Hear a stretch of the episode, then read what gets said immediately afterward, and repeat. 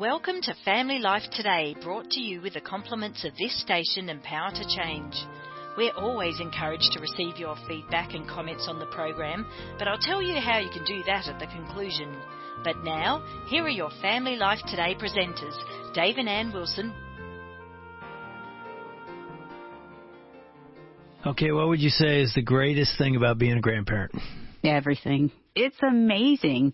There's also something about it, like you with a parent, you feel like you're continually thinking through how, what am I trying to do here?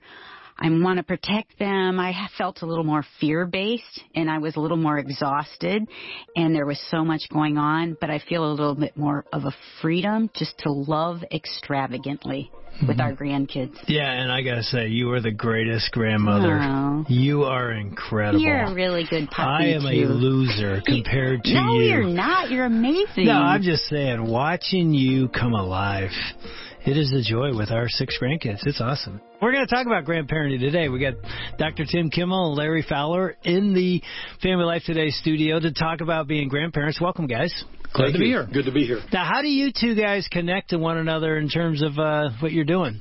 Tim wrote a book about grandparenting in what about 2007 tim Mm-hmm. something like that i lead a ministry called legacy coalition and tim has been a close friend of our ministry and a cheerleader and encourager and a speaker at our conferences so he's been right there with us on this journey Mm-hmm. of trying to equip christian grandparents to be more intentional in passing on their faith to the grandkids It's funny. I was doing a speaking at a conference for I think children's workers down in Chattanooga, and this guy came up to me and said, "Hey, could you have lunch?"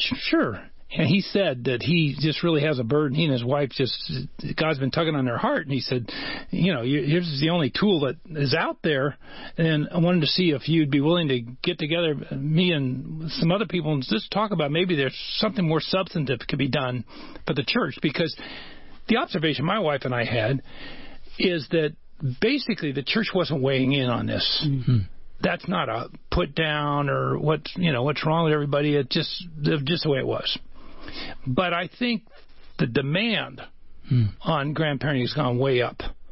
The need for sages and matriarchs and patriarchs, the wisdom hunters of life that are now, you know, coming into the fourth quarter of their life and actually have something to offer. I remember that lunch too. In fact, I wanted to find somebody that I could talk to about this issue of grandparenting, and frankly, there wasn't hardly anybody else that I could find in ministry in in the church, Big C, Well, Larry, that had a focus on it. But Tim was the guy, and he was very encouraging that day to hmm. me. where did that start? That rumbling, that restlessness about grandparenting? Well, it was first very personal. The ministry passion came a lot later, and it started for me, of course, with the birth of my first grandson. So, my first grandson was born on my birthday. That's kind of cool. Really? And you have two kids and Uh, seven two grandkids. kids and seven grandkids. Well, my daughter, who has four, her marriage failed after a few years. And that first grandson and two siblings at that time came to live with us. And I, one, began to step it up in my role as a grandfather because I knew those little boys needed a godly male role model. Mm-hmm. And so that was the beginning of me beginning to be more intentional as a grandfather, but I couldn't have put that language to it at that time. Mm-hmm. And then in 2012, I did a study. Was working uh, with the Awana Ministry, and I did a study of the scripture passages that talk about generation to generation. Mm-hmm. And nothing happened with the study except God used it in my own heart. And one particular verse doesn't say generation to generation, but it just absolutely turned my world upside down was Deuteronomy 4 9, the last phrase of it that says, teach your children and your children's children. I knew that I had a responsibility as a parent, but I saw with new eyes that I had a biblical responsibility as a grandparent. So that for me was a real turning point as God revealed that to me through Scripture. You know, Darcy likes to say that um, one of the reasons why we like being grandparents is we observed this, and then we found out why. That grandparents seem to get along so much better with their grandkids than those kids get along with their actual parents. Hmm. And then after we became grandparents, we realized why. Because grandparents and grandchildren both share a common source of annoyance. Um, and um, you you talked about how much you adore that, yeah. and, and the stress is off. Well, the stress is off you. And now, now let's qualify. There's there's a couple million grandparents out there that are actually like you doing, raising yeah. their grandchildren. Yeah. Mm-hmm. But for the most of them, the tens of millions that aren't, we don't carry the day to day stress. Plus, I like to look at grandparenting. For the golfers out there, they'll probably know what I'm talking about. It's like playing a mulligan. You know, because so true. You know, let's say you hit one out of bounds, and the guy say, "Hey, tee up another. We won't count that one." Well, that's what we did with a lot of our kids. We didn't know what we were doing. We knocked one in the woods and the other one in the lake, and we. Uh, but become you become a grandparent. I I can actually hit this one down the middle pretty well, and and it's a, just a great chance to have a second chance. Tim, you guys have four kids. You've been married 50 years. How many grandkids? Ten grandkids. Ten grandkids. Yeah, the youngest is three months. The oldest is 20 years old. Wow. And, and so to see them now to take on life and to watch our kids raise them and try and be that lighthouse for those grandkids has just been a, a fun journey. By the way, it's not without its heartache. Right, yeah. right. It's not without its setbacks. Well, it's interesting, Larry, when you said um, earlier Deuteronomy 4 9 for your children and their children. I don't know if you guys remember this song. This was not planned. It's one it of our, may not oh, end up here we staying. go. Here we go. The first time I heard this song, which be, which became a big worship, worship song during the Do pandemic. You know what one we're yes. Larry? You know, I know what, what you're talking you about. know, the Lord bless you. Yeah, yeah. And keep you. I remember hearing that song and thinking, oh, that's that's number six, I think, or uh, I'm just sure exactly what the, but it's a, you know, it's a blessing. But then when Kari Jobe, who sang it, went to the bridge, I teared up Me at too. this line. You know, it's uh, and Thousand. your favor be upon you for a thousand generations, and your family and your children and their children and their children. May your favor. When I heard your family and your children, I'm like, oh, that's that's nice. And then their children and their children, I teared up. Yeah. Because it's legacy. It's It uh, you know, I got a chance to change the legacy of two alcoholic parents and adultery and just divorce and you know, legacy for me was like I get a chance with God's power to change the Wilson future. Mm-hmm. And so when I heard that line, you know, you you envision grandkids. It's not just that song. I agree with you. I just I couldn't talk for a while Really? after the first time I heard that song. Me too. Uh, but it's also what Scripture says. You know, in Psalm 78, and there are several other places too where there are four generations that are mentioned. And in Psalm 78, it's about passing on the stories of God at work. And, and I believe that's the vision that grandparents are going to have. You know, we are to not just care about our grandchildren. We're to care about our grandchildren's grandchildren. Mm-hmm. And so, you know, that's something that I think about a lot as a grandfather. What am I going to do so that my grandkids will be the same kind of grandparents when they get to this age? Mm-hmm. You know, Yeah. because I want to impact all the way out four generations is the way that we have to. impact. in Psalm 71, there's this two verses that we've considered as kind of the best theme verses we've ever read on grandparenting. And before I read it, context is good. What's interesting is Psalm 71 is not ID'd as to who wrote it. But you'll find that there are segments of several of David's Psalms in Psalm 71. So the assumption is, is this is an edited version of several of his psalms put together to make one extended psalm. So David is most likely the author of this, and he's writing this in his twilight years. Hmm. A man who looked back and made s- s- several mistakes along the way eh, with his family. Here's what he said: Since my youth, O God, you've taught me. And to this day I declare your marvelous deeds. And even when I'm old and gray, do not forsake me, O God, till I declare your power to the next generation, Yeah. your might to all who are to come. When I, I think of that and, and I realize that to do that, I cannot take on the title of grandparent and not take on the role. You get to be a grandparent just by simply all you have to do is have your kids have kids, and you get the title. Yeah. But that doesn't necessarily make you a grandparent. You got to be deliberate about that. And the deliberateness isn't a, necessarily a ton of work. There's a ton of joy attached to it, but it's but it's also really driven by purpose. Let's talk about that. Yeah. What does that mean, and how can we be deliberate and do this thing purposefully? Well, we use the phrase all the time intentional Christian grandparents, and it's the same thing. It doesn't mean perfect. Mm-hmm. Uh, anybody can be intentional or purposeful in their grandparenting. But it really comes down to very, very practical things. Like if your grandkids live at a distance, what are you going to do to connect with them? Stay connected. Mm-hmm. If they come over to see you every day, are you just going to play with them or are you going to be thinking, what can I do today? What can I say today to bless them, to teach them, to remind them about who mm-hmm. God is? And that's what changed so much for my wife and I was that now we watch young grandkids every weekday for a few hours. So when they're coming over, we're thinking, what might we do today? What might we say today? And that's a transformation that grandparents will undergo as mm-hmm. they begin to realize that they have a responsibility before God to be more than just mm-hmm. the fun grandparent Yeah. that spoils them and goes to their activities and helps take care of them. But there's, but there's more to grandparenting from a biblical mm-hmm. perspective than that. You, you know, when Darcy and I wrote the book Extreme Grandparenting, one of the things we did in there is we unpacked four very clearly articulated biblical roles that grandparents have. And Larry was alluding to them. First one is giving a blessing, being blessing givers.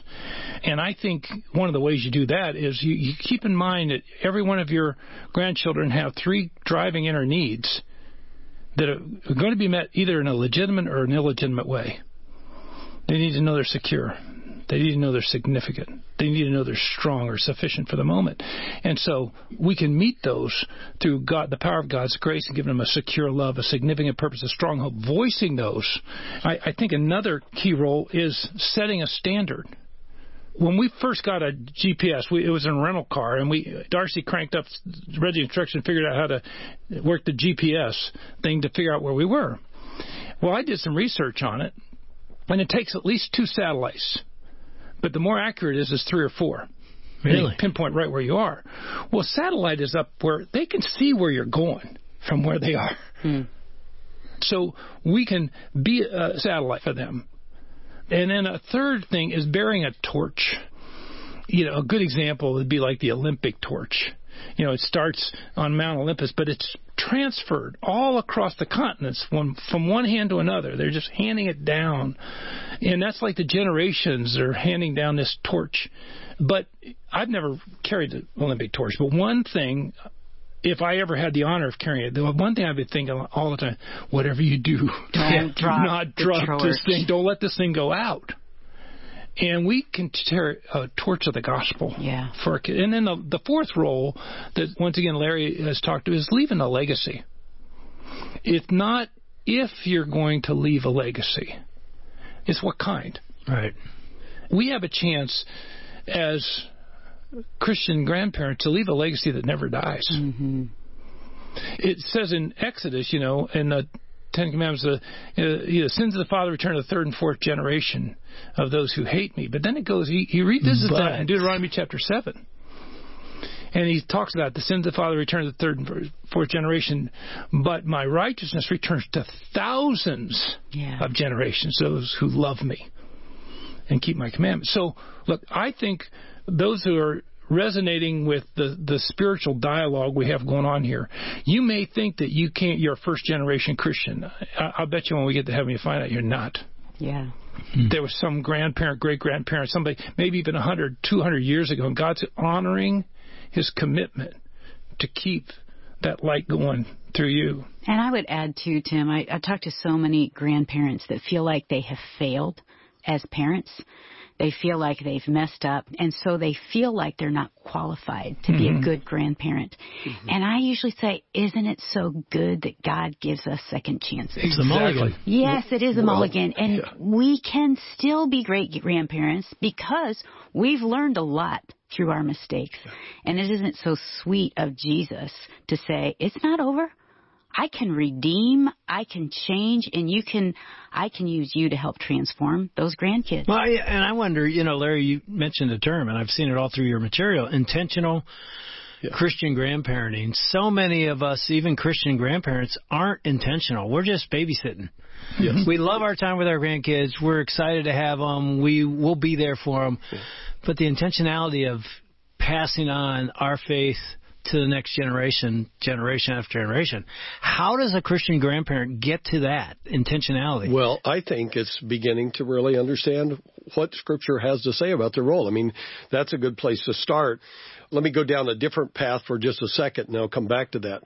We did some research at the beginning about how many grandparents have ever heard a sermon or attended a class or read a book on grandparenting.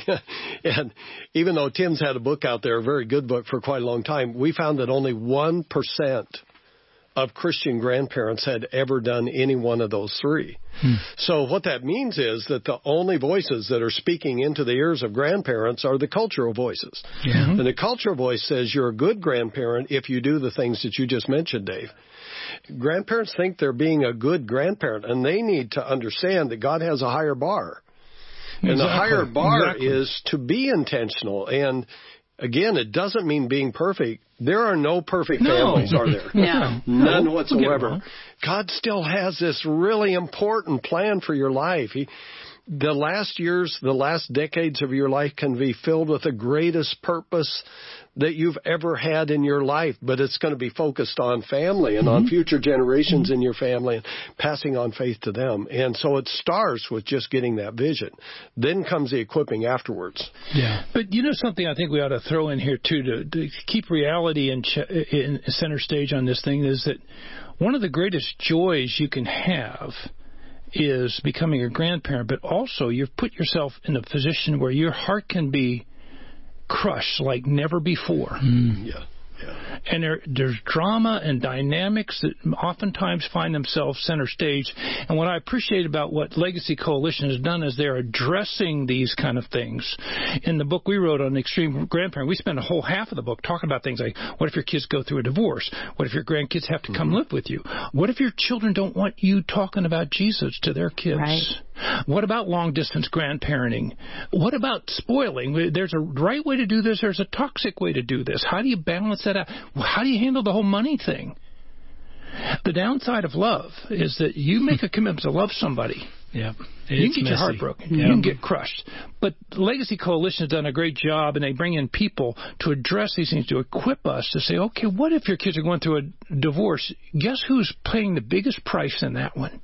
It's those grandkids. Yeah. Mm-hmm. What makes such a big difference is if your grandparents are involved in that grandchildren's life and they're not down and they're staying hopeful and all and, and and they say look your immediate world looks like it's coming apart but your greater world is still much in, very much intact we're part of that we'll get beyond this thing but there's so many things like that that you can't do by accident well, Tim, you mentioned Legacy Coalition. I don't think we've even told our listeners what is that. So help us understand what that is. Well, we started this ministry six years ago, and we wanted to have a national focus on the role of Christian grandparents to encourage them, as I, we already said, to be intentional. And so we started this ministry and God has just been growing it and exploding it. We started in six, 2016 and the very first year we wanted to get, create some resources for grandparents. So we created four and with four, get this, with four resources, we were the largest source of Christian wow. grandparenting resources on the internet. That's sad. Yeah. And so we've been working at creating resources. We do a national yeah. conference on Christian grandparenting that Tim's going to be at uh, in October. And we have podcasts and webinars and uh, a growing staff, and we're just real thankful for the way mm-hmm. God's blessing our ministry. And Tim, share about your ministry too that you and. Darcy started because these two ministries – and with family life too, we all have yeah. that same goal of we want families. We want to equip them. We want to point them to Jesus. Yeah. But we are in it together. Yeah. We, the primary focus of our, our ministry is called grace based families. And we want to see families equipped with God's grace in such a way that it makes them instruments of restoration and reformation in their lives and the people around them. That's what we've been spending our time on, showing how to become families, parents, grandparents, husband and wife that are guided by God's truth, all the while tempered by His grace. Well, when you take that with family life and Yeah. and the Weekend the W- Remembers. weekend to remembers and and then legacy coalition. We're all trying to do the same thing is help people f- uh, turn jesus heart into the way they deal with each other. One thing that happens is that y when our kids get married they bring somebody else into the situation that it could be a great asset or unbelievable liability. Well if you don't have grace walking into that situation, it can turn on you fast. And you know, one of the ways that if we don't handle our role as a grandparent right, that's one of the ways they can punish us. they can block you. Yeah. And we'll and we'll have links to all these ministries Yeah. and the legacy uh, conference as well. So well, I thought it'd be good too to end as Larry and I were talking before we started our interview. He was just sharing nonchalantly something he does with his number seven is perfect, but he prays. Larry, share what you do with each of your kids, how you pray for Yeah. each of those grandkids. It's one way that we uh, practice intentionality. Because we have seven grandkids, each one of them has a day of the week, and we pray f- specifically for one grandchild on each day of the week. And so we don't have Monday, we have Natalia Day, and we don't have Tuesday, we have Tyler Day, and, Oh, wow. and, and Oh, so cool. forth. And but we not only remember to pray for them that day, they know what their day is. Hmm. And we ask them for prayer requests, and then we try to communicate to them what we're praying, so that it's not just an activity of praying for them, but it's engaging them as much as possible in the process. Hmm. We have some good friends that have, because they also have seven grandkids, have gotten seven coffee mugs with the pictures of their grandkids on the coffee mugs. So, so then cute. they they have a visual reminder to pray for them as well. It's a great idea. That That's is the kind awesome. of thing that we do to be intentional. yeah. yeah, we've got six, so I know what we're doing. Well, then you then you pray for the parents on the Yeah, on the seventh. Like day.